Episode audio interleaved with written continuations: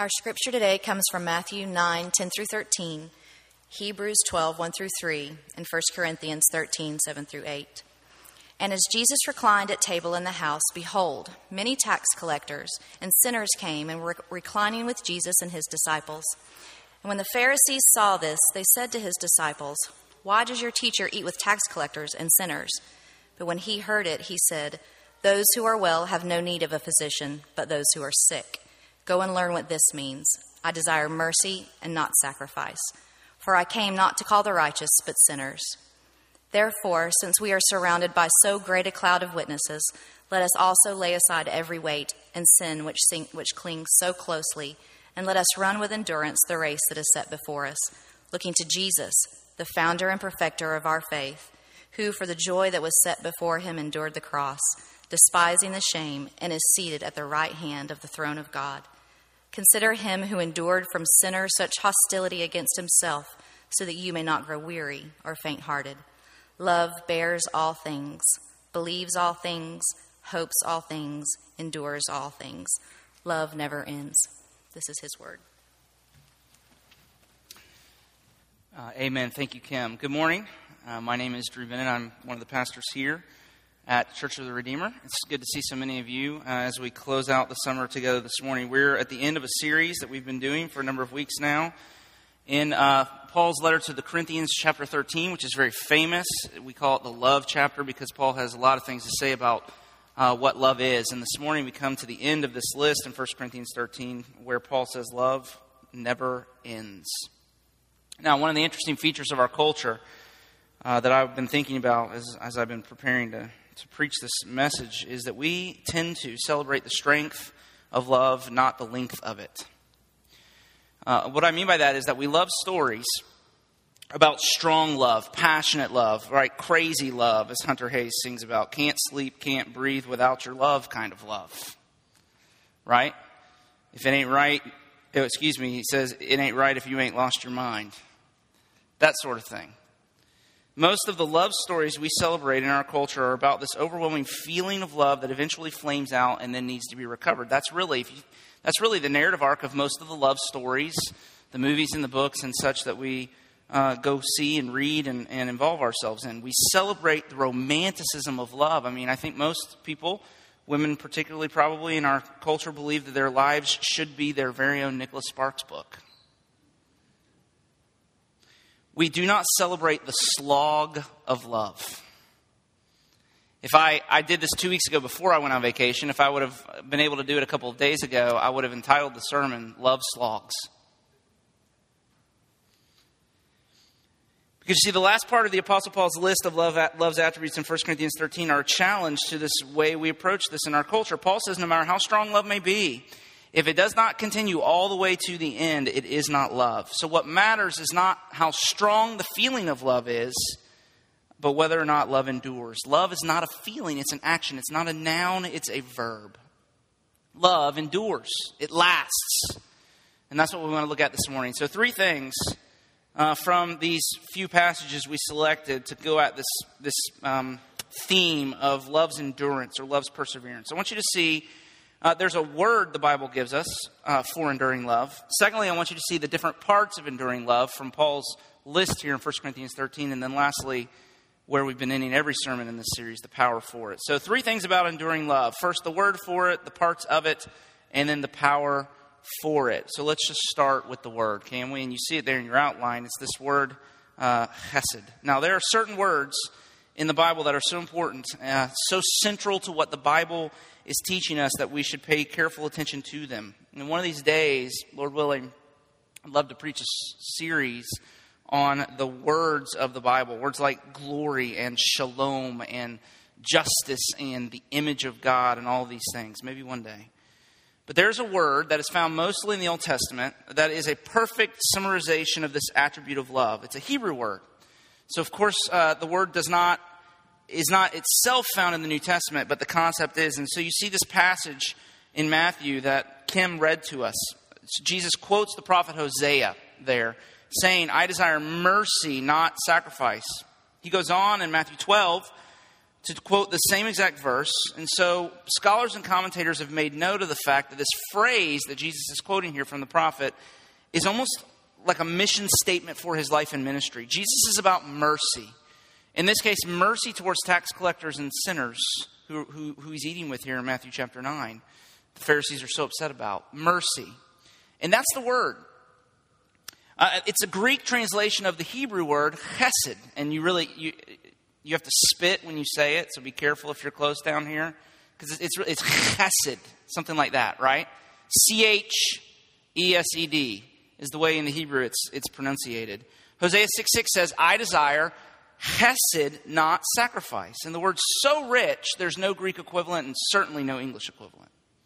Now, if you have an English Standard Bible, uh, chesed is translated almost universally throughout. The, the ESV is really good about kind of consistently translating this word the same exact way, and it's usually steadfast love or everlasting love. And that's because the word combines, it's, it's, it's, again, it's this amazing word. It combines the idea of love and loyalty. So, Hesed is stubborn love. It's love that endures. It's love that breaks through every obstacle and goes all the way to the end. It's love that refuses to stop loving. Or you could say it's love with no exit strategy. It combines love with loyalty. It also combines commitment with sacrifice. It's one way love. When you love somebody like this, you bind yourself to that person no matter what. If they're cranky, you still love them. If they ignore you or hurt your feelings, you still love them because your love isn't based upon any response in them. Your love for them is not sourced in their love for you. So, see, Chesed, for example, Chesed doesn't worry about things being fair. Typical marriage conversation. You went out with the girls last Friday night, so I can go play golf with the boys on Saturday morning, and then we'll be all even. Right? Chesed doesn't do that. It doesn't worry about what's fair. It doesn't keep score. It doesn't demand recognition from the other person. It just loves. So it's stubborn love. It's one way love. And immediately you can begin to see how this word is describing something that's so far beyond our normal experience. Remember what I said at the beginning. Um, in, in many times, we fashion love in our culture as if we're only responsible to love when we feel love towards the other person. But this is the opposite of acting on your feelings. Love is not a feeling. And when you lose that feeling, then you're, you know, we, we, we characterize love. Love's a feeling. When you lose the feeling of love, then you're out of love. And then because you're out of love, then you end the relationship. But Hesed is what you do when you don't feel particularly loving towards the other person. It's acting on your commitments, not your feelings. You don't fall in and out of Hesed because it's not based on feelings. It's a settled commitment to the other person. You put your love on them and then refuse to remove it. No matter how hard it gets, no matter how much it costs you, no matter how mean to you they may be, no matter how badly they may hurt your feelings, you put your love on them and then you refuse to take it away. That's Hesed. Now, I know the objection that would come obviously would be well what about tough love? Does this mean we just let people run all over us? I mean what if i continue to love somebody and they take advantage of me? Or does this mean that the wife who's being abused by her husband should stay in the relationship? Because after all love endures all things. And i want to answer the objection by saying no no no no. No we need wisdom. And if somebody is abusive if, if somebody's sinning against you it is not loving for you to allow them to continue to sin against you but the full answer is far more complex. Paul Miller, who will be here with us in two weeks, and you really ought to really ought to make plans to come because it's going to be an amazing uh, Friday night and Saturday with him. He he uh, is just finishing writing a book on the book of Ruth, and I serve on his board of directors. I was actually at a board meeting this past week. Uh, with him, and I, I, got my hands on a copy of, of an advanced copy of the book, and it's absolutely fantastic. And he's talking about this very thing at one point in the book. Uh, and he's talking about Ruth's love for Naomi. He says it's so selfless, right? It's so, just so, such an illustration of Hesed love. It's so really, uh, Ruth is so selfless in her loving of Naomi that if I were to love like that, I'd open my, myself up to being taken advantage of. So, what do you do with that? His answer, I think, is marvelous. He, he said, just kind of in a passing comment, but it really landed on me. He said, You know, in most close relationships, there's always an element of abuse. There's always some sense in which we're being taken advantage of or we're taking advantage of others. We're sinners, and so we can't help but do this to one another. And so if we're loving one another without with Hesed love, it should feel a little scary. We should feel trapped. Because that's what Hesed love is. Now we need wisdom, okay? Uh, but but think about that. Now, an illustration before I move on to the second point of this kind of love that we're describing here. I said uh, that the quote in Matthew 9 is from the prophet Hosea. And Hosea's story, if you're not familiar with it, is a parable of this kind of Hesed love. Uh, the Lord came to Hosea, the prophet, told him to marry a prostitute named Gomer. Now, that should have been his first clue. Okay? Lord, did you say prostitute? Yes. And, and did you say Gomer? Yes. Okay. Here we go. And they had a few children together. And things were fine for a while, but eventually, as you might expect, Gomer was unfaithful to him. She committed adultery. And this is where the story gets really good. The Lord comes to Hosea a second time. She's left him, she's off with this other man. The Lord comes to Hosea a second time, and here's what's fascinating. The Lord didn't apologize. He didn't say, You know, I'm sorry, Hosea, I know. I'm the one that got you into this mess. I should have seen this coming. He didn't say, I can't believe she did that to you, Hosea. After all you did for her, she, she treats you like that forget about her and move on. Here's what God said He comes to Hosea. He says, I want you to go and get her and bring her home and love her even though she loves somebody else.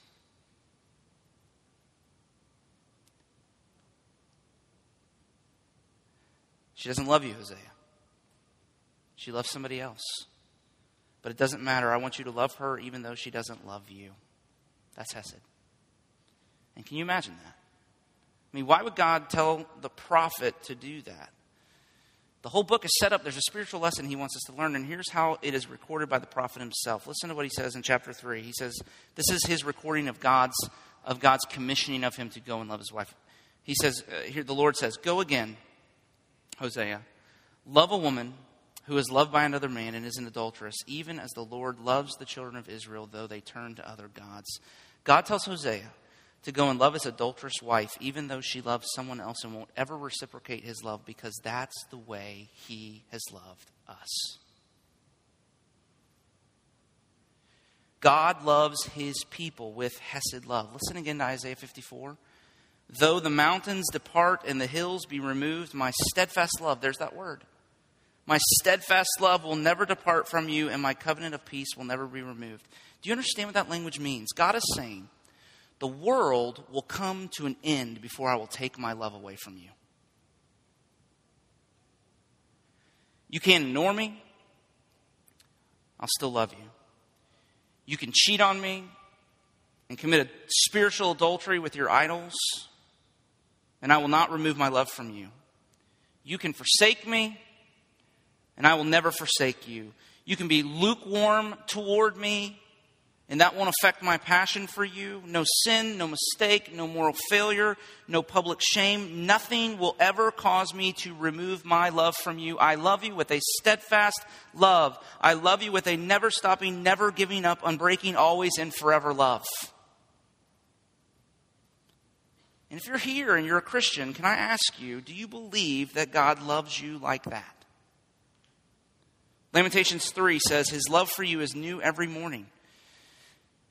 In other words, every morning he erases the mistakes and the failures and the betrayals of the day before. Every morning he loves you with new love, with more love than he did the morning before. And I know that's question theolo- questionable theologically, okay? But can you just roll with me for a minute?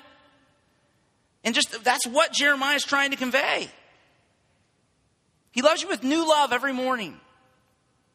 Do you believe it? So here's the test.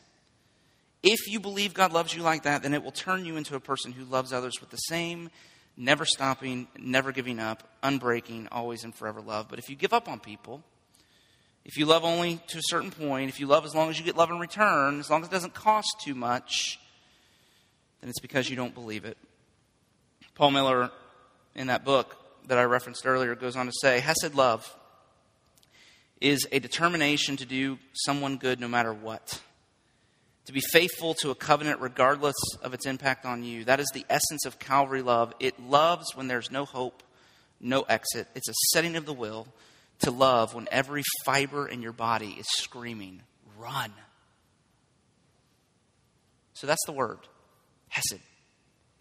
Love with no exit strategy, one way love, love that endures all the way to the end. The second thing we learned then from this passage is the different parts of this enduring love, okay? And they're right here at the end of Paul's litany in 1 Corinthians 13. Love bears all things, believes all things, hopes all things, endures all things. And I'm going to condense those statements into three smaller statements because there's some obvious overlap. And so the summary that I'm going to give, the three parts of love that I want you to focus on are just this love suffers, love spins, and ultimately love stays. Okay, first, love suffers. The Apostle Paul says, Love bears all things. See that in verse 7? And from what I've already said, this should be obvious and plain. I'm not really going to spend too much time on this because what, what he's saying is, is love is willing to put up with whatever it finds in the object of its love. Love doesn't meet with an obstacle and then just back off and say, you know what, I can't. Love pushes through every obstacle, every hurt, every disappointment, every heartache, every broken heart, every, you know, fight you might have, whatever it might be, love is willing to bear those things and to push through them for the sake of doing good to the other person. It suffers. And if we're going to suffer, if we're going to love one another with Hesed love, uh, then we are going to have to embrace the suffering aspect of love too. But secondly, I told you I didn't want to spend too much time on that. Secondly, not only does enduring love suffer, there's a willingness to suffer. It bears all things. But what Paul says is enduring love spins. He goes on to say, love believes all things, hopes all things. Now, when I mean when I say spin, I don't mean it like you know spin around. Here's what I mean. It may not be the best choice of words, but it started with an S, so I went with it. And actually, I'm trying to be a little provocative here because you know what spin is, right? Spin is a public relations technique.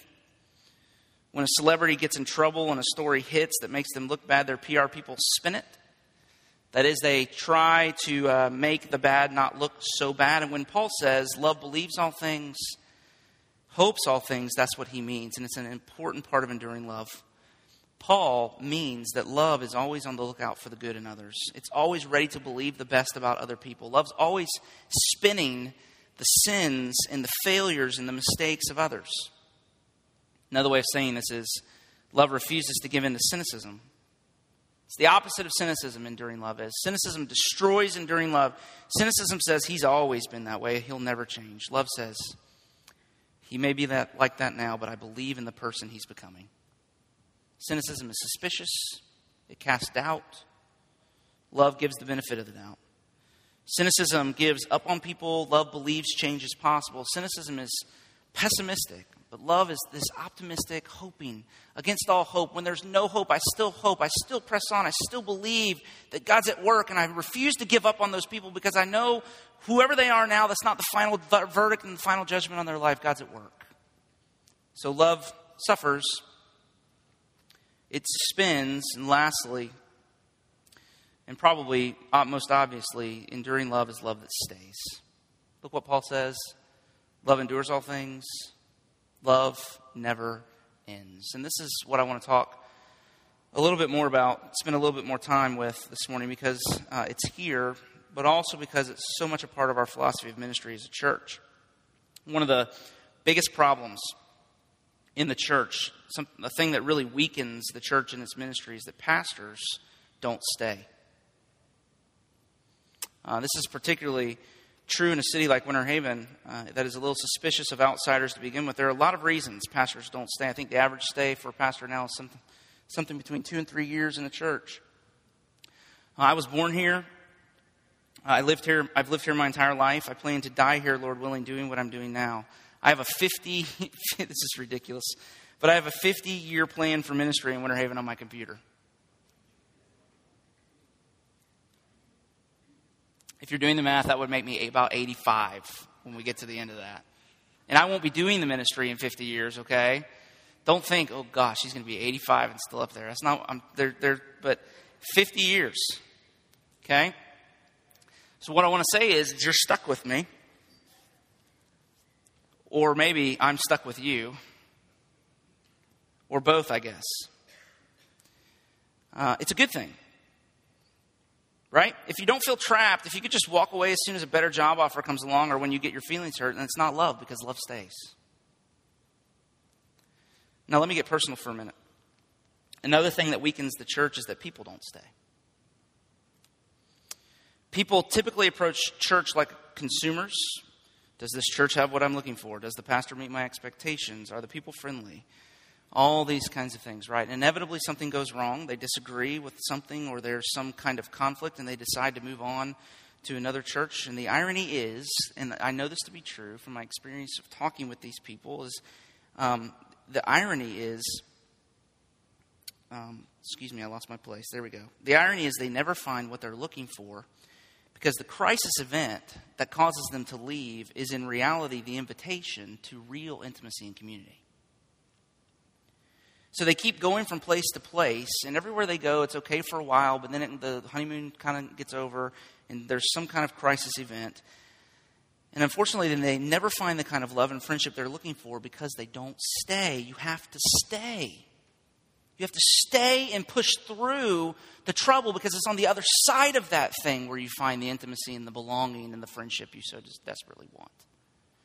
You don't find community, you create community through dying love. I mean, most of us go looking for a community where we'll be welcomed and loved, and we end up disappointed and we complain those people aren't friendly. But it's the wrong way to do it. The way you do it is to start by loving. And when you put yourself to the work of love, guess what? What happens? You create community. And the reason we don't experience it is, is that we don't we give up too quickly. We don't stay. Hesed love is stubborn love. It's love with no exit strategy. And listen, I know I can be a pain, right? I'm hard to love. I'm task oriented to a fault. I will meet you one Sunday and forget you by the next Sunday. I, am aloof. I'm a sinner. And I know our church is far from perfect. It can be hard to connect with people at times here. We don't do a good job of putting people to work. And I mean it when I say I continue uh, to be amazed that you guys show up Sunday after Sunday. And I wouldn't blame you one bit if you called me and told me you decided to leave and find another church. There'll come a time when you want to do that, I promise. But I want to ask you to do something. Will you stay? Can we be a people who refuse to give up on one another? Will you stay? I will if you will. Actually, I will if you won't. But it would sure be nice. So, the word for enduring love, the parts of enduring love. So, lastly, the power for enduring love. And by now you figure this out, at least if you've been coming throughout the series this summer and paying attention, you should have caught on by now that this is where we have to end. If we don't, right? If we don't, all I can hope to accomplish is to make all of us feel guilty for our failure to love like this. But my goal is not to make you feel guilty. My goal is to help you love. And to do that, I have to connect you to the power source. And we see the power source in these verses in Hebrews chapter 12, which we're memorizing this month. But I put them there for that purpose. The writer of Hebrews, so come to this chapter in Hebrews 12. The writer of Hebrews is encouraging us to love all the way to the end. Run with endurance, he says. Don't grow weary or faint hearted. Don't give up. Don't quit. All these things. Right? And I want to ask a question Where is that real in your life today? Where are you weary this morning from the work of love? Where do you feel the unevenness of love? You're giving and giving and giving and giving and giving, and the other person is not giving anything in return. And you feel like giving up. See, that's what I'm going after. That's the front lines. That, whatever that relationship is, that's the front lines of Hesed love.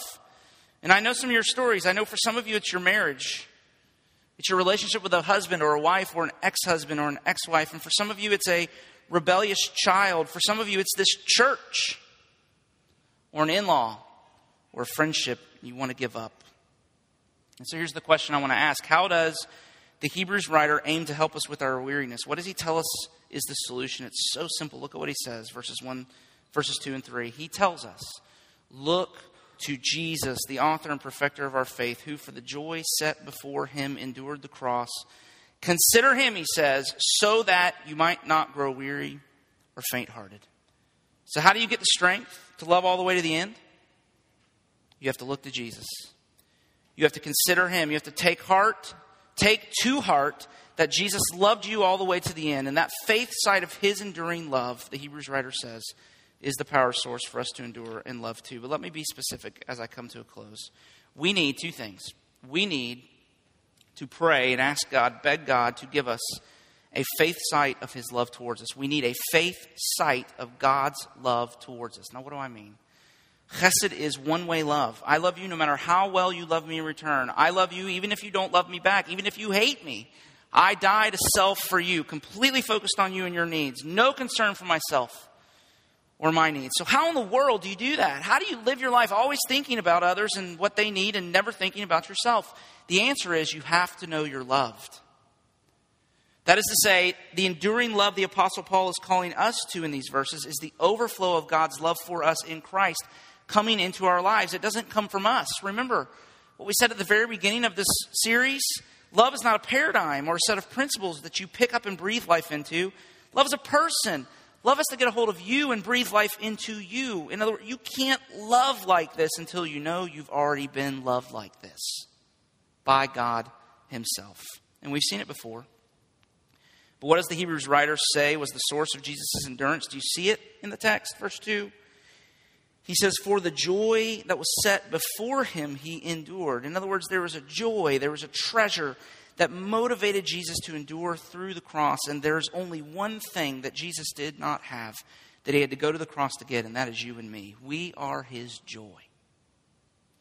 And that truth is the power we need. See, you can love without worrying whether you'll ever get love in return from the other person because you've already, you, you already have God's love. You are His joy. You are His treasure. Jesus was obedient all the way through the cross in order to get you. And if you know that, then you won't need to be your husband's joy. You can just love Him.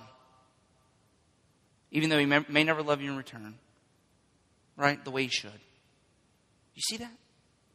So we need a faith side of God's love towards us, but then the last thing is we need a faith sight of God's power, which is at work in our lives. The Hebrews writer not only draws our attention to Jesus' enduring love for us, he says, verse 2, look to Jesus, the author and perfecter of your faith. And here's what that means. The promise of the gospel is not only that God and Jesus has put his love on us and will never take it away, it is also that the very heart of Jesus beats in us, giving us the practical strength we need to endure in love. That's the promise of the Holy Spirit. If your faith is in Jesus Christ, then you've been united to Him in such a way that His power is now coming into your life and at work in you. That's what that phrase means. He is the author and perfecter of our faith. It means that we are spiritually connected in Him in such a way that He lives in us and loves through us, that His power is working in us to strengthen us in our weakness, that His heart of love literally comes into our life and begins to beat in us animating us towards love for other people. And let me give you an illustration and then I'm done. Uh, in October 2011 in Iowa, Gordon and Norma Yeager, who had been married for 72 years, he was 94 and she was 90. Uh, they were in a serious car accident on their way into town one day. And at the it's pretty impressive that, that the 94 year old man was still driving. But at the hospital after the accident, the hospital staff realized their conditions were not improving, so they moved them into the same room because they wanted to be together, and they put their beds side by side so that they could hold hands. They've been married for 72 years. Gordon died at about 3:30 in the afternoon. He died first, and the doctors pronounced him dead, but the family was very confused because for the next hour, even after he had been pronounced dead, his monitor continued to register a heartbeat. And so they asked about it, and the medical staff told them, they said, It's amazing. It's Norma's heart that was beating. And because they were holding hands, uh, and the, the monitor that was attached to him was picking up her heartbeat. So literally, she died about an hour later, but for a whole hour, her heart beat inside of him.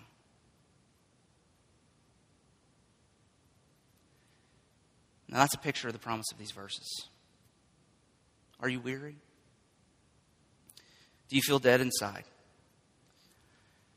Does it feel like your heart has quit beating and you've got nothing left to give? Look to Jesus in faith. His love coming into our lives and overflowing towards others is the power we need. Consider Him, the writer says. His Spirit is the promise of His heart, beating in the place of our stony hearts giving life to our deadness and giving us strength. for the work of love. Are you weary? Are you faint hearted? Come to this table this morning and feed your soul on Him. Let's pray. Can we do that?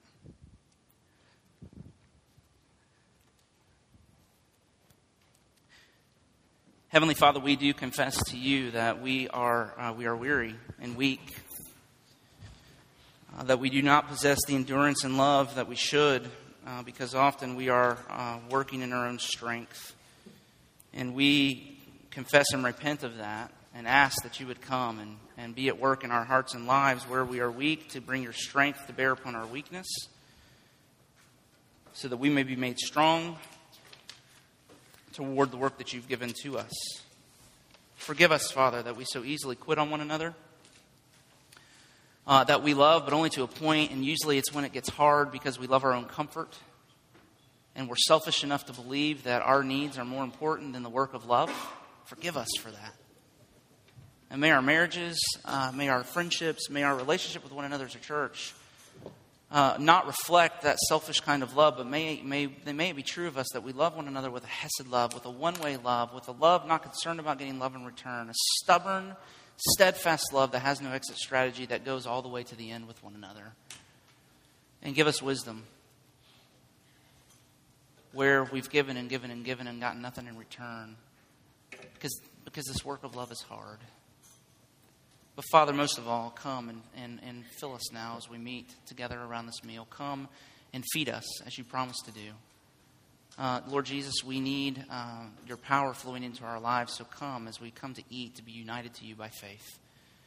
Uh, and strengthen us. Give us the Holy Spirit to enable us uh, to prosper in this great work you've called us to. And we pray these things in Jesus' name. This benediction is the promise that God makes to you to declare his commitment to love you. And so, as he has endured and promises to always endure in his love towards you, that is the very power that you need to go and endure in your love towards other people. So, receive the benediction then. May the Lord bless you and keep you. May the Lord make his face to shine upon you and be gracious to you. May the Lord turn his face towards you and give you his peace, both now and forevermore. Amen. Go in his peace.